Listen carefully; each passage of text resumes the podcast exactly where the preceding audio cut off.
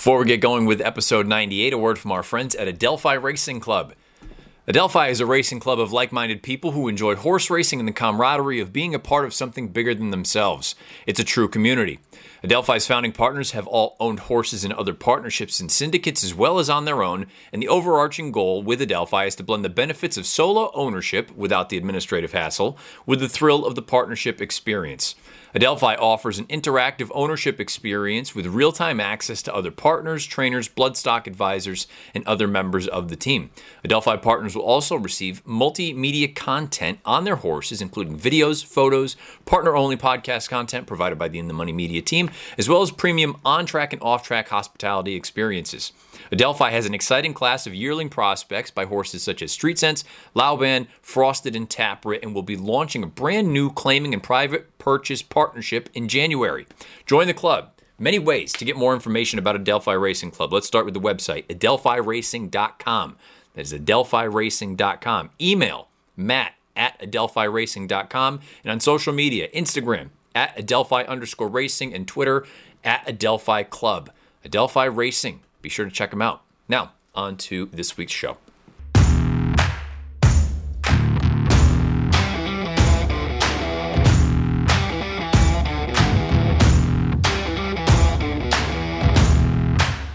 What's happening? Welcome into the Matt Bernier Show, part of the In the Money Media Network. My name is Matt Bernier. You can follow me on Twitter at Bernier underscore Matt. Today is Monday, January the 10th, 2022. This is episode 98 of the show, National Championship Monday for college football. I don't pay much attention to college football, but I will watch the game a little bit tonight.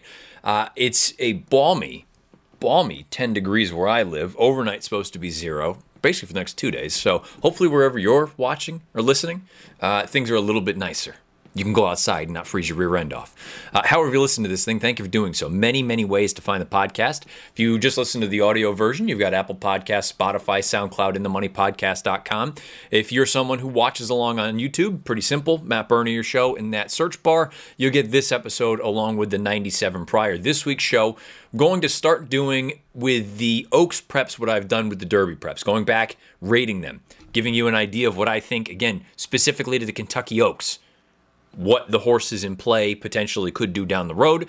Uh, we'll also get into a few questions that I've seen, you know, in, in some of the episodes of recent uh, recent times. Go through some of the things that people have laid out and maybe answer a couple different things because I'm sure if someone is asking or bringing something up, um, it's entirely plausible that someone else is thinking the same sort of thing. And so, I remember when you were in school and the, the teacher would kind of lay out the idea of don't be afraid to ask the question because if you have the question, I'm sure there is at least one other person in here that has the same or similar question. So um, I'll dive into a few of those, and then we'll wrap up this week's show with looking at the first round of the NFL postseason.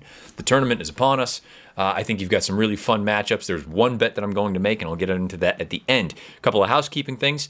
Uh, this week, we are going to begin, I think, tentatively anyway.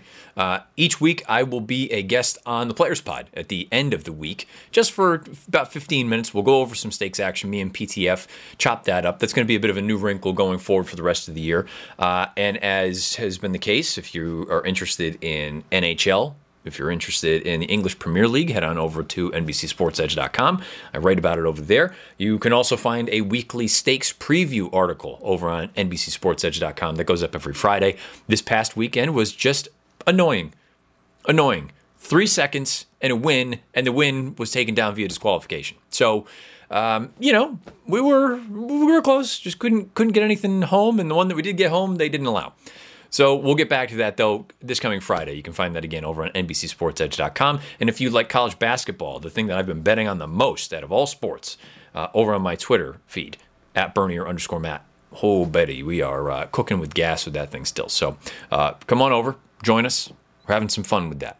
So, uh, without further ado, let's get into the show. Let's talk about the Santa Ynez that happened on Saturday, one of the races I ran second in. We'll dive into it, go over some of the fillies that could potentially factor in and where they could factor in down the road.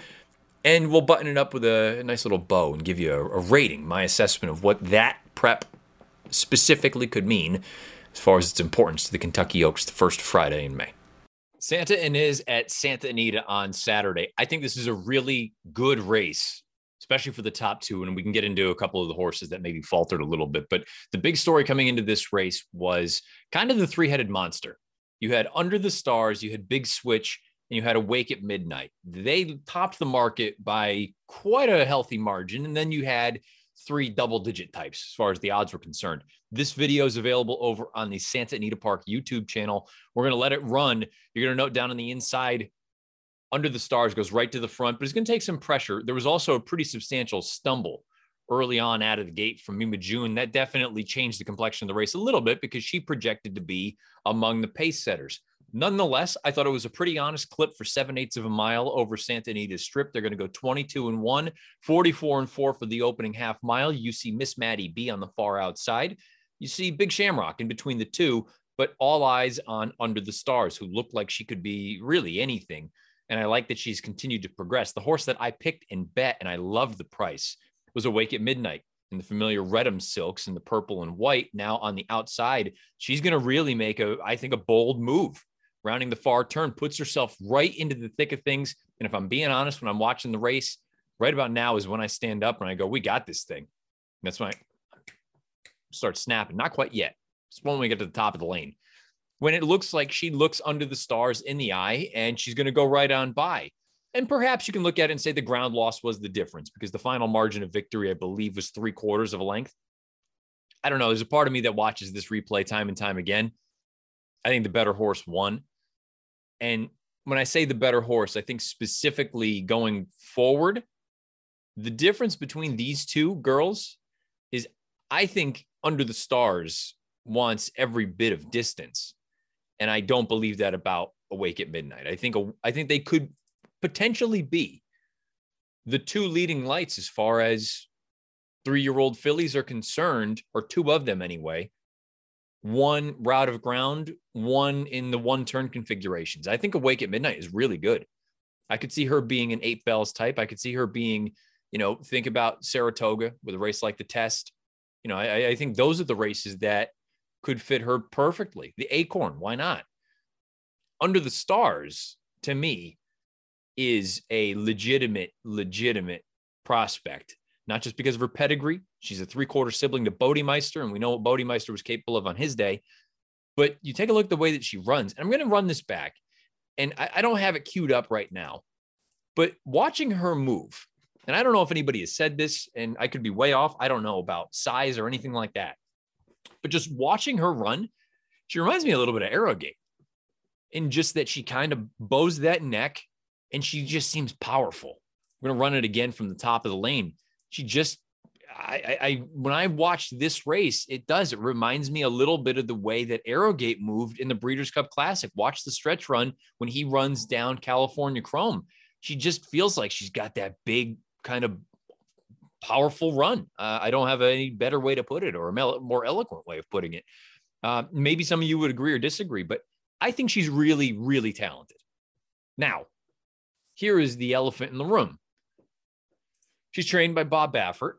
And this, uh, again, I, I'm not, I don't think anything funny, I don't think there's any funny business going on right now.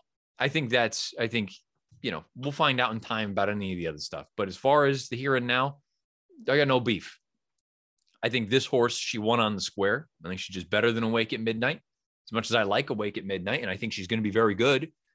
Under the Stars to me is, is she has potential. She could be one of those horses that I had mentioned a couple weeks ago about, okay, Echo Zulu. She comes back. Let's say she just plateaus. Well, the other, there are going to be other girls that jump up. And this may be one of them. Under the stars in her four lifetime starts, she's gone from Beyers of 70 to 72 to 80. And in this race, she earned a 92 Beyer speed figure. I, I love everything about her also in the fact that she's continuing to show not versatility, but she is learning. When she first started her career debut, she was off a little slow. She was chasing a slow pace, didn't work out. Second time out, yes, she's up on the front end in the Desi Arnaz, but we're not talking about a blistering pace. Then she comes back, wins, breaks her maiden from sitting off of the pace. And then in this spot here, duels basically the entire way around. The other reason that maybe you want to give a little bit of extra credit is, again, she was dueling on that pace. Her and Awake at Midnight, who arguably had the better trip, maybe not from a ground loss standpoint, but they finished six and a half lengths clear of the rest of the field. Usually, when you get a strong outfield, it's a sign of a good race. And I think those top two, I think they're both legitimate. Now, Under the Stars doesn't earn the 10 Oaks points that could have gone to the winner because of the whole Baffert situation with Churchill Downs. Awake at Midnight earns four points for finishing second. So she's, you know, on her way to accumulating a, a enough points to earn a starting spot in the gate first Friday in May. I firmly believe this until proven otherwise. I don't think she's a two turn horse. Under the stars, you you she is one of the handful right now that I can at least cook up a scenario in which she could defeat Echo Zulu. If the the, the scenario I, I just laid out, if if Echo Zulu doesn't improve and this girl continues to take steps forward the way that she is, and again, I like the incremental improvements. She's not jumping up by 15, 20 points at a time. I, I like her a lot, and I think she's only going to get better as they go around two turns. Is she going to even be eligible for the race? I, I, I don't know. Um, that's a, a question that you know remains to be seen about how the whole thing is going to play out. You know, at some point, are you going to see connections like this? And, and, and you know, you take a look. These are your your classic Coolmore folks. Uh, does this filly get transferred to another barn if the the whole Baffert situation doesn't get resolved? I don't know how the whole thing plays out. What I do know is this is a filly who has major league potential. So, as I've done with the Derby preps, we're going to start doing it with the Oaks preps as well, rating them on a scale of one to 10 as far as the importance or the potential impact on the big one. And while I'm going on record saying Awake at Midnight, I don't think she's a two turn horse. Under the stars, I do. And I think she could be a player in the Kentucky Oaks if she's even allowed to get in. I gave this an eight on a scale of one to 10. That's how much I believe in this filly. I think Under the Stars is really good. I think Awake at Midnight is very good. It reminds me a little bit of a few years ago, and I can't remember who the other filly was. Oh, it's going to drive me nuts. Oh, it might have, was it Abel Tasman? But the, the showdowns between Midnight Bisou and the other filly, maybe it was Abel Tasman. Somebody can correct me. But they both ended up being in that upper echelon. I think that's what you're looking at with these two girls here. The big, I don't want to say no show, was Big Switch. And I think to me, all it really just solidifies, and we're going back to the beginning. She's kind of down on the inside right now, chasing behind under the stars. She never truly gets involved in this thing. I, I think it underscores something that maybe I don't give enough credence to, or I don't, you know, bring up enough. There is a, a, a significant jump from state bred company to open company. I know that doesn't sound like a, a brilliant statement, but just because she's run fast against Calbreds, you know, you're dealing with with some some big time animals here at the open level and an open graded stake. And I think she just got exposed a little bit here. Now, that doesn't mean that she's not going to be able to pick her feet up. This is her first start since Breeders' Cup weekend at Del Mar. Maybe she's going to need a race. Maybe she'll want to stretch out, but she's the size of a, you know, of a locomotive. So I, I'm not convinced that longer will necessarily absolutely be better for her. Um, I don't know. I mean, I think you just hit the the reset button and maybe you go to drop back into a Calbred race. The top two, though, they're not going anywhere but up. I give this race, the Santa Ynez, an eight on a scale of one to 10 from a Kentucky Oaks prep standpoint. I think the true Oaks contender in this race is under the stars if she's even allowed to run. And I think a proper, and they'll give her every opportunity to stretch out to two turns, but I think a proper one turn filly that's a three year old for all of the big ones would be awake at midnight if they choose to go that route. Again, they're going to give her a chance to stretch out. I, I have no doubt about that. I'm not convinced it'll work. I think she's going to do her best work going around one turn. But again, that that she could be one of the best three year olds, I think, anyway, so far. Let me know your thoughts about the Santa Ynez beneath the video player on YouTube or on Twitter at Bernier underscore Matt. Now, let's uh, answer some questions and comments from the past few weeks. Let's burn through some questions and comments that were left uh, beneath last week's show over on YouTube. And this can become a recurring segment if there are enough folks who chime in beneath the video player on YouTube. That's probably the preferred spot, but you can also email me, bernier.matt89 at gmail.com, or obviously Twitter at bernier underscore matt. Just going to rip through some of them. Some are questions, some are statements, and we'll just go on from there. Uh, Geraldo Rincon I hope I'm pronouncing that correctly. Flightline has to be the most talented son of Tapit to this date. Matt, do you see Flightline maybe being a potential horse for the Pegasus? He has the pedigree to go longer. I also like Epicenter and his pedigree. Candy Ride has become one of the most influential sires in the industry on either side, sires or broodmares. Geraldo, thank you for the questions, comments, uh, pieces there. No, I don't see Flightline being a player or even a potential horse for the Pegasus. And I say player. If he were to have, if he were to be pointed there, sure. But um, they have made no, they've made no sort of indications of where he may go next, but that it won't be to the Pegasus or to Saudi for the Saudi Cup. Um, you know, I, I was on with uh, Stu from the Stewcast last week, and I it's tempered enthusiasm for me with Flightline because he has raced so infrequently to date that I, you know I, it's hard for me to get super excited about him simply because I, I don't know how often we're going to see him or how many times we're going to see him.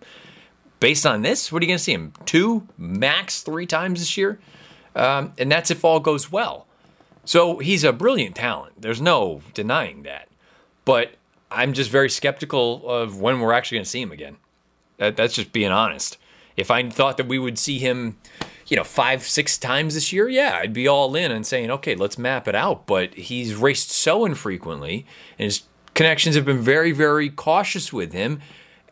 I think for obvious reasons, something is not right with the horse. He he must have he must be an ouchie type something like that, because otherwise you wouldn't handle them with kid gloves the way that they have. Um, I know they have mentioned the Met as a potential spot. Again, you're talking about June. It's the beginning of January. There's a lot that can happen between now and then. Um, whether that ends up happening or not, we'll find out. But the the talent, no one can argue with the talent. It's off the charts. Um, but we'll see. Again, tempered enthusiasm for me when it comes to Flightline. Uh, JM Aqueduct is a toss for me in the Derby. Nothing good comes out of there for the Derby. Those colts end up being okay horses for the Belmont or the summer races, or even as four year olds, but I'll ignore any prep from Aqueduct. Just hasn't produced in many, many years now. It's always about Santa Anita and Gulfstream. If Santa Anita and Gulfstream are 1 and 1A, Oaklawn and Fairgrounds are 2 and 2A. Uh, JM, for the most part, I, I can't argue with you there. Aqueduct has not been a productive path to the Kentucky Derby in many, many years. That's just the fact. You've had a couple horses who have come out of there and run well. You know, Frosted comes to mind. That was back in 2015. He won the Wood and then finished fourth, I believe, in the Kentucky Derby. Um, some other horses have then gone on to do good things in other races, to your point. Cloud Computing in 2017, he finished third behind Irish War Cry. He then came back and won the Preakness Stakes. They didn't even bother going to the Derby with him. Um, but to the uh, overall point that it's just not been a productive path to Louisville. It just has not been. Part of that is because I think some of the horses are just kind of slow. And this rolls into Robert Walton's piece. Robert Walton's comment. Why place, or excuse me, you place so much, it's a little bit, you know, the wording's a little bit choppy, but work with me here. You place so much emphasis on Beyers in discussing Courvoisier's win. I don't understand why. Robert's emphasis is one speed, two track variant, three class, four breeding, five jockey, six win percentage, seven Beyers. Why do you place so much faith in Beyers? Robert, thank you for the, the comment. It, you're saying your emphasis is speed and track variant one and two. Is that not effectively a, a speed figure? That's what Beyers and any other speed figures are, are effectively doing. They're taking those things into consideration and spitting out a number that's easily digestible that tells you how fast or how slow a horse ran. Without speed figures, you have nothing. I firmly believe that. There's not one person in the world who can sit there and just say, this one does this. Um, I like this one without at least acknowledging a fig, without at least acknowledging some kind of assessment of how fast or slow a horse ran. And if someone tells me otherwise, I don't believe you. you the only way to give a truly fair assessment of a horse, and it's not the end all be all, there are all the other pieces that go into it. But to suggest that you can handicap with any kind of success regularly without using some sort of speed figure, I don't believe you. I just don't. Uh, it, it's it's a tool among many tools that you need. You need to be well rounded, but to suggest that you can just go about it and say, "Oh, well, this horse wins at you know fifty percent." Well, great, they win fifty percent of their races, but in context, are the let's say they're five for ten lifetime. Did the five wins come against you know allowance types, and now they're going to dump you know, jump into a graded stake, well, guess what? That 50% to me doesn't really mean much. This is going to be the toughest test. From a class standpoint, sure, class is important. You're stepping up. How fast are you in relation to the horses you're about to run against today? The only way to truly know that or measure it is using a fig. And then you have to factor in how was the fig earned? Against inferior company, you're probably not going to have as easy a time earning that, I'm making it up, 95 Beyer that you did against N1X types, against graded stakes types. all speed figures are. And I know some people just purely play figs. That to me is a little bit more reasonable than saying I'm just basing it off of win percentage or a jockey and I don't ever mean to throw shade at jockeys, but uh, again, in the grand scheme of things, if I have a horse that can run a 110 Beyer and a horse that runs an 80 Beyer, and you give me the absolute best jockey in the world and put him on the 80 Beyer horse, and you give me the worst jockey in the world and you put him on the 110, guess what? The worst jockey is going to win every time because the horse is just faster, flat out. There's really no other way to put it. So the track variant piece is interesting for me as well, Robert, that you mentioned that because that is what is taken into consideration with speed figures. It's assessing how fast or slow the surface is on any given day in relation to par for the class levels. And a fig comes out. So you kind of do. I feel like the way you laid it out, you do. Maybe it's not a Beyer that you use, but you have to use some kind of numbers. I just refuse to believe that anybody can do this with any finding success with any kind of regularity without consulting any speed figure. I just I, I, don't I I can't imagine that being the case. And if you want to just disagree about the Beyer versus other figs, that's your prerogative. Uh, I reference the Beyers because they are the most used figs. I use products that use the Beyers, but you'll hear me talk about Timeform US frequently. You'll occasionally hear me talk about Thoro-Graph. I really I, I, I love Jerry Brown's product. I think it's very good. Um, I use it on big days. I don't use it on a day to day basis, but I, I, think there are there are many good speed figures out there. Brisnet figs, you know, the Equibase numbers. I've heard mixed things about. I've never really consulted them, but um, there are many ways to go about finding success in this game. I, I just don't believe someone that says they they don't use figs at all. Maybe I'm wrong. I doubt it though. Let's go to Ben benefits. Can Baffert train a horse up to the Kentucky Derby, then give the horse to another barn for the Derby? As far as I know, by the way, this this is also the um, the individual who will post comments. I see him. I see him. I don't acknowledge him, but I see him. I'm going to acknowledge him now. Uh, many times the comment will be, I like cabbage by a head. It makes me chuckle. So I do see them, Ben. Um, as far as the. Can a horse be transferred to a different barn? Yes. I mean, that can happen really at any time. That's the owner's prerogative. Could Baffert train a horse up to the Derby and then give the horse to another barn for the Derby?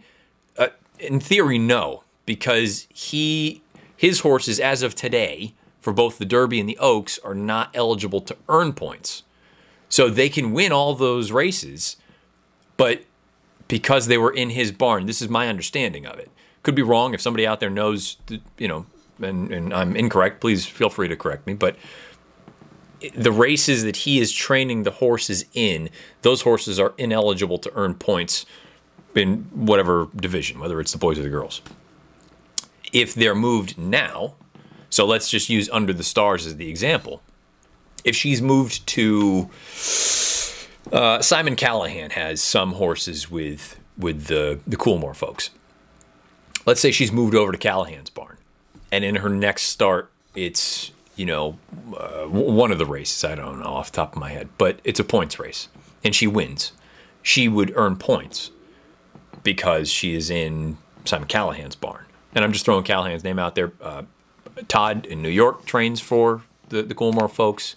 Um, you know, there there are a handful of folks that that that's the case. So as far as I know, no, he couldn't. Baffert couldn't have, and again, unless something changes, which is entirely possible. Um, as far as I know, as long as they are trained by Baffert in any given race, they're ineligible to earn those points. If they're trained by someone else, they can earn the points, which then would get them into the Derby. So, do with that what you will. And we'll wrap up a couple of these with some comments about some horses. You know, I mentioned that last week when I talked about the the Derby runners. If you've got some names, throw them out there. Maybe I've glossed over them, where they stack up, this, that, and the other. Let's start with uh, Luis Rivas. Matt, any comments on simplification at Gulfstream on January the 1st? The Mucho Macho Man Stakes, a 90 Beyer speed figure, and the trainer said that they're going to point him to the Holy Bull. So I went through and watched the replay. Simplification trained by Antonio Sano. This is a three year old son of Not This Time out of a Candy Ride mare. Javier had the mount in the Mucho Macho Man. 90 Beyer speed figure, and that's not even the fastest this horse has ever run. Earned 92 Beyer three starts back at Gulfstream when he broke his maiden by almost 17 lengths. Watching the tape, and you can find it over on Gulfstream Park's YouTube channel. They do a great job of uploading all of their races. Uh, simplification, my concern with him is twofold when he hasn't had things kind of go his way as far as the pace is concerned on two occasions, he's backed up badly. So that's a bit of a red flag to me. And then also, at this point, he's an in and outer where he's run four times. Career debut, granted it was on Tapeta, earns a 68, finishes fifth. Doesn't get the lead. Comes back, breaks his maiden on dirt against Florida Breds by, you know, the length of the stretch. Earns a 92 comes back against N1X types, doesn't make the lead, falters, drops back, finishes third, well beaten, 59 Beyer, then comes back in the Mucho Macho Man, clears to the front, powered home, really finished through the lane, earns a 90. So, two pieces for me with this one. When he doesn't have everything go his way so far, very small sample size, only four starts, he doesn't really run his best. And B, he's an in and outer. he's if we're gonna if this path continues, if this trajectory continues, in theory, the next start is to be a dud. We'll find out. That's that's far too. That is a simplification. It's far too simple to look at it that way. But I think early on with these horses, when they don't have a, a, a giant body of work, you're looking for patterns. You're looking for things that could be indications of what's to come we're not talking about four year old or five year old runners that have run 20 times, and we know what they are. These horses early on, whether they're two year olds or now the early three year olds, you're trying to take small amounts of data and draw reasonable conclusions. You can't all of a sudden throw out there that, you know, I think next time out this horse is going to run a 22 Beyer. Well, yeah, that, sure, that would fit the in and out pattern, but he's not going to just all of a sudden fall off the face of the earth unless he gets cooked on the front end. I also don't think he's going to run a 110 in his next start, the Holy Bull, if that's where they end up going with him. Um, I think he's talented. I think he's interesting. I don't have a great feel for him right now. I would approach him at arm's length in a race like the Holy Bull, unless he's 15 to 1 or something like that. And if he stacks up well on figs, and maybe there's not a ton of speed signed on, sure, he has every chance. But for right now, I kind of want to see give me another race against better company going out to two turns. And preferably, I'd like to see what happens when he doesn't get the lead. Does he run as impressively as he did at the end of the Mucho Macho Man? So thank you for that uh, that comment and that question, Louise. Uh, let's go to Jeff Franson. Jeff Franson mentions two horses, and these will be the last two that we talk about. Oh, that's my wife sneezing. Hesitate to bring up anything that raced in Dubai as far as the Derby goes, but couldn't help but admire the effort by the Russian owned two year old named Azure Coast in a seven furlong minor stakes on December the 16th. Street Sense Colt out of a Tapit mare unleashed a visually impressive last to first closing kick and just a little more than the length of the stretch getting up in time. Let's start with that. I watched the replay, and it is a very uncharacteristic winning style at Meydan to see a horse rally from honestly dead last, loop the field, and she keeps sneezing. Goodness gracious! We have to make sure she's all right in a minute. She and rolls down the center of the lane, and it was an impressive performance. But to your point, Jeff, and I, I am not going to go down the Mendelssohn path all, again, but the the Dubai path has not been a productive path. We just talked about it with Aqueduct. Dubai has not been a productive path to get to Louisville. Now we'll find out when this horse stretches out in distance. Uh, perhaps you get another big performance, and and if the horse ends up winning the UAE Derby, yeah, you have to at least give him a look because he is going to have one of the 20 spots as far as the Derby is concerned the first Saturday in May. But for the time being, I'm going to just sit back and wait and see where he shows up next. And once we do get out to two turns, maybe that's when we can start to draw some conclusions. But you're right, visually, it was really impressive because that's not a running style that is typically conducive to success over at Meydan. Now, the other part of Jeff's piece. Matt, a few episodes ago, you were extolling the dominance of one Echo Zulu. Well, it looks like the coach may have something to say about that. If you haven't already, check out Secret Oath's performance and one mile allowance at Oaklawn last Friday. She might be the real deal. Jeff, thank you for the comments. So, another one. I went back through and looked. Unfortunately, Oaklawn does a really good job of uploading pieces to their YouTube channel. They upload the stakes races, they don't upload all of their races. So you need to have some sort of a streaming service or your ADW to go back and find the replay. I did so with Secret Oath. Now, I hadn't pulled up her PPs yet. I watched the race. My holy smokes, you know, she's loaded. She settles, um, let's say, more toward the rear. She's not all the way at the back, but she's mid pack ish. There's a pretty spirited pace signed on. She starts to make her move going into the far turn, and all of a sudden, Luis Contreras has got nowhere to go with her, but she's she's feeling herself. She's ready to roll. Waits, waits, waits behind three or four horses, eventually tips out at the top of the lane and puts eight on the field in the blink of an eye. And it was a decent enough field. Monterey was in there. If you remember that name or you're familiar with that name, she was among the favorites in the Alcibiades at Keeneland over the fall, leading into the Breeders' Cup. So she beat a decent enough horse and, and some decent fillies in there. Then I pull up the PPs, 93 Beyer speed figure. Wayne Lukas is the trainer. Two turns, proven, the whole nine. But then, so there's the, I'm, I'm playing both sides of it here. A lot of positives. Proven that she can rally from off the pace. She's not a pace dependent type. I shouldn't say that. Let me rephrase that. She is not a need to lead type rallying the way that she did, you know, obviously more pace would be beneficial. But point being, she's passing horses. That that's a big tick in the in the positive for me. She's run fast. 93 Beyer. That was the last day as a two year old. But point being, I mean, that, that was a fast race. You look at the pedigree. Arrogate, distance, no problem. Out of a quiet American mare, that's not the important piece. Absinthe minded is mom. Graded stakes winner multiple times over. Really talented filly and mare. Where's the concern? Why am I kind of pausing? First three starts of her career. First was a one turn mile, and then two two turn races at Churchill Downs. She earned Beyers of 58, 62, and 64. And then she jumped up to a 93 in that allowance race at Oaklawn. So I always talk about the incremental improvements. I like to see bit by bit we move forward. That's a bit of a red flag. We jumped up 30 points in one race curious. The big thing, the the elephant in the room, she had Lasix for that race. She did not for the first three. Lasix can certainly move horses up.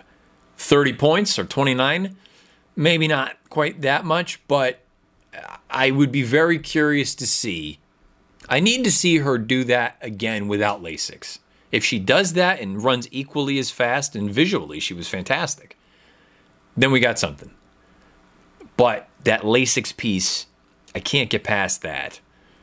That makes me wonder what happens when we take it off again. Is she going to run the same way? That Oaklawn race, fantastic. If you have the opportunity and you can find it, please do so because it's really, really an impressive run. But came with Lasix. First time with Lasix as well. What happens now when we go into a stakes race? Lasix comes off. Is she going to run that well? If she does, we got something here. If she doesn't, we can point to the Lasix and at least, I, I would say, with a, with a decent amount of it's not a slam dunk, but you can say with some level of certainty that okay, well, the one of these things is not like the other, and that one happened to coincide with her having a having some medication. So there you have it. My thoughts on Secret Oath. Thank you for the comments, Jeff, and everyone else as well. And if you want to be involved in this little piece next week, or just in general, if we want to have this become a recurring segment, uh, leave comments beneath the video player on YouTube. Uh, you can email me, bernier.matt89 at gmail.com or on Twitter at bernier underscore matt. Now, let's get into some NFL wildcard weekend playoff games. First week of the playoffs, you've got six matchups lined up. I'm going to rip through what my projections suggest, compare and contrast to the lines available. I've already got a bet down on really the only game that I'm truly interested in betting because I think there is a, bit of a fair edge there. But I know a lot of people disagree. I've already seen uh, many people pundits and, and folks who talk about football uh, for their jobs suggesting my idea is incorrect. We'll find out. I'm curious what all of your thoughts are beneath the video player on YouTube. So let's get into it. Vegas Raiders at the Cincinnati Bengals. The Bengals are six point favorites. The total is 49 and a half. I have the final score of this game playing out to be 28 to 19 in favor of the Bengals. Now, this would mean that the Bengals would cover the six points. This would mean that the, the game would come under the 49 and a half total. I'm not interested in betting either of those. I don't think there's enough of a margin differential there for me to really take advantage of it. But my projection is the Bengals winning 28 to 19 over the Raiders at home on Saturday. Also on Saturday, the New England Patriots at the Buffalo Bills. The Bills are four and a half point home favorites. The total is 43 and a half. I have Buffalo winning 26 to 22. Purely watching the Patriots recently, it doesn't look like they're really clicking on all cylinders. There are a few things that look like they're off. I, frankly, I'm dubious heading into the game, but at the same time, it's a divisional matchup. We know how the first two games went this year. I'm very curious to see how everything plays out on Saturday night. It's for personal reasons. I wouldn't want to bet the game anyway. I'm more interested in just watching it from a fan standpoint. But I don't think Buffalo covers based on my numbers. I do think they win, though. And from a total standpoint, I have the game clearing, I don't want to say by a pretty healthy margin, but by four and a half. So it's not nothing. Um, I have Buffalo winning 26 to 22, though. Philadelphia Eagles at the Tampa Bay Bucks. This is on Sunday. The Bucks are eight and, a, eight and a half point home favorites. The total is 49. I have Tampa winning 29 to 22. That means that they don't cover the eight and a half that means that the game goes over the total of 49. And sure, these these lines could move dramatically over the course of the week. Who knows if people end up with COVID and can't play or whatever. You know, a number of different things can happen between now and Saturday and Sunday. But just on Monday afternoon, this is where things are looking, and hopefully you can either take advantage or maybe the numbers move in a more favorable direction for whoever you're favoring. Uh, in this game, I have Tampa winning 29 to 22, not covering the eight and a half and the game going over the 49 total. This is the game that I've already bet. San Francisco 49ers at the Dallas Cowboys. The Cowboys are three point home favorites. The total is 50 and a half. I know many people are continuing to ride hard for that San Francisco 49ers bandwagon. And bad matchups, this, that, and the other. For what it's worth, do with it what you will. I have San Francisco rated 11th, and I have Dallas number one. And the thing that is startling to me, I said it a few weeks ago, one of the last times I did one of these talking about some games. I wasn't fully buying into Dallas being in the top two or three. As the season has played out, I have Dallas number one by a wide margin, and I get it. They've lost some games against better competition. Um, they're prone to shoot themselves in the foot. I, am not gonna. I'm not trying to dissuade anyone from their opinion of what they think of Dallas, because frankly, I'm a little unsure about Dallas. But my numbers alone have them a pretty clear-cut favorite, and and well ahead of the second best team. Put it that way. So, looking at the projection, I have Dallas winning 31 to 22 at home. That means that they easily cover the three. That means that the game goes over the total of 50 and a half. I have no interest in playing the total, but I, if Dallas is what they should be, I mean, let's also just call a spade a spade. They're a more talented team than the 49ers are.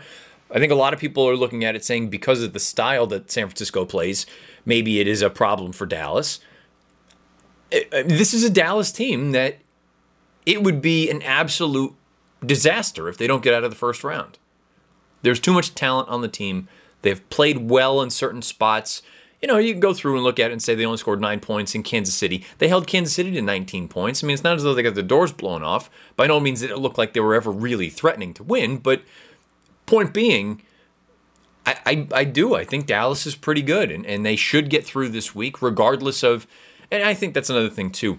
The public we talk about with racing all the time. How often does the public darling of, of the Derby or the Oaks end up finishing up the track? San Francisco, I just haven't seen enough of the consistency. I, I don't know that I believe that they're get that good. I've already bet Dallas minus three. I have them winning 31 to 22 over the 49ers at home on Sunday. That also means that that goes over the total, which is currently 50 and a half. Pittsburgh Steelers at the Kansas City Chiefs. The Chiefs are 13 point home favorites. The total is 46 and a half. I have them winning 30 to 18. So that would mean that Pittsburgh would cover the 13 points. Uh, the total would go slightly over. It's not a game I'm interested in betting. I'm even dubious that Pittsburgh gets to that point. I, I just don't think Pittsburgh good, period. Point blank. End of story. Kansas City's not what they have been over the past three years. But, you know, they're still one of the best teams in the league, and it wouldn't surprise me at all if they ended up winning the Super Bowl. In the last game, Monday night, Arizona Cardinals at the LA Rams. The Rams are four point home favorites. The total is 50 and a half. I have LA winning 30 to 24, so that covers the four. And then from a total standpoint, that equals 54, which would go well over that 50 and a half. So do with that what you will. I think that's going to be a fun game because the, the Rams have lost games that I don't think they should lose. Uh, and it's become a bit of a, a, problem. But at the same time, Arizona, look, they they've got their flaws. I, I think many of these matchups I think are, are, really interesting and they should be great games. That's where I'm going. Those are my projections for the first six playoff games of the tournament. And the only bet that I've made and will make is Dallas minus three over the 49ers. I got that locked in at minus 110 here on Monday afternoon. And we'll find out. Maybe I'll look like a fool and that number will end up coming down closer to two. Uh, but I, I just I, I think point blank, unless they throw up all over themselves, the Cowboys should beat the 49ers on Sunday. I would be very, very surprised and disappointed if they did not. Both for financial reasons and because that, that's a team that, and look, I'm no Cowboys fan, but I mean, they're, they're a good team. They've got talent all over the field. And if they don't get through the first round at the very least, a bit of a disaster. I know it's a rivalry game going back to the you know the 90s and, and even the 80s with the two teams matching up, but uh, I think the Cowboys should get the job done. So those are my calls for the first round of the NFL postseason, wildcard weekend. Give me uh, your opinions beneath the video player on YouTube or on Twitter at Bernier underscore Matt. Again, you can also find other things over on my Twitter handle daily college basketball plays. The model continues to cook along. Uh, I'll be posting the articles that I write over on NBCSportsEdge.com for the NHL, and then on Fridays, the pieces about the weekend preview as far as the stakes racing is concerned. Uh, and then also, uh, I think beginning this week, we're going to be doing that little collab where I will be hopping on the Players Pod to chop up some stakes action with PTF. So, uh, looking forward to all that. If you have any questions, comments, concerns, anything that came up earlier in the show, whether it was going through some of the questions that have been left uh, beneath the video player for the pod listed over there on YouTube, or even talking about the Oaks prep from this past weekend, let me know in all the usual spots. Best of luck, however you play, whatever you play, and wherever you play. Until next Monday, this has been episode 98 of the Matt Bernier Show. We'll chat again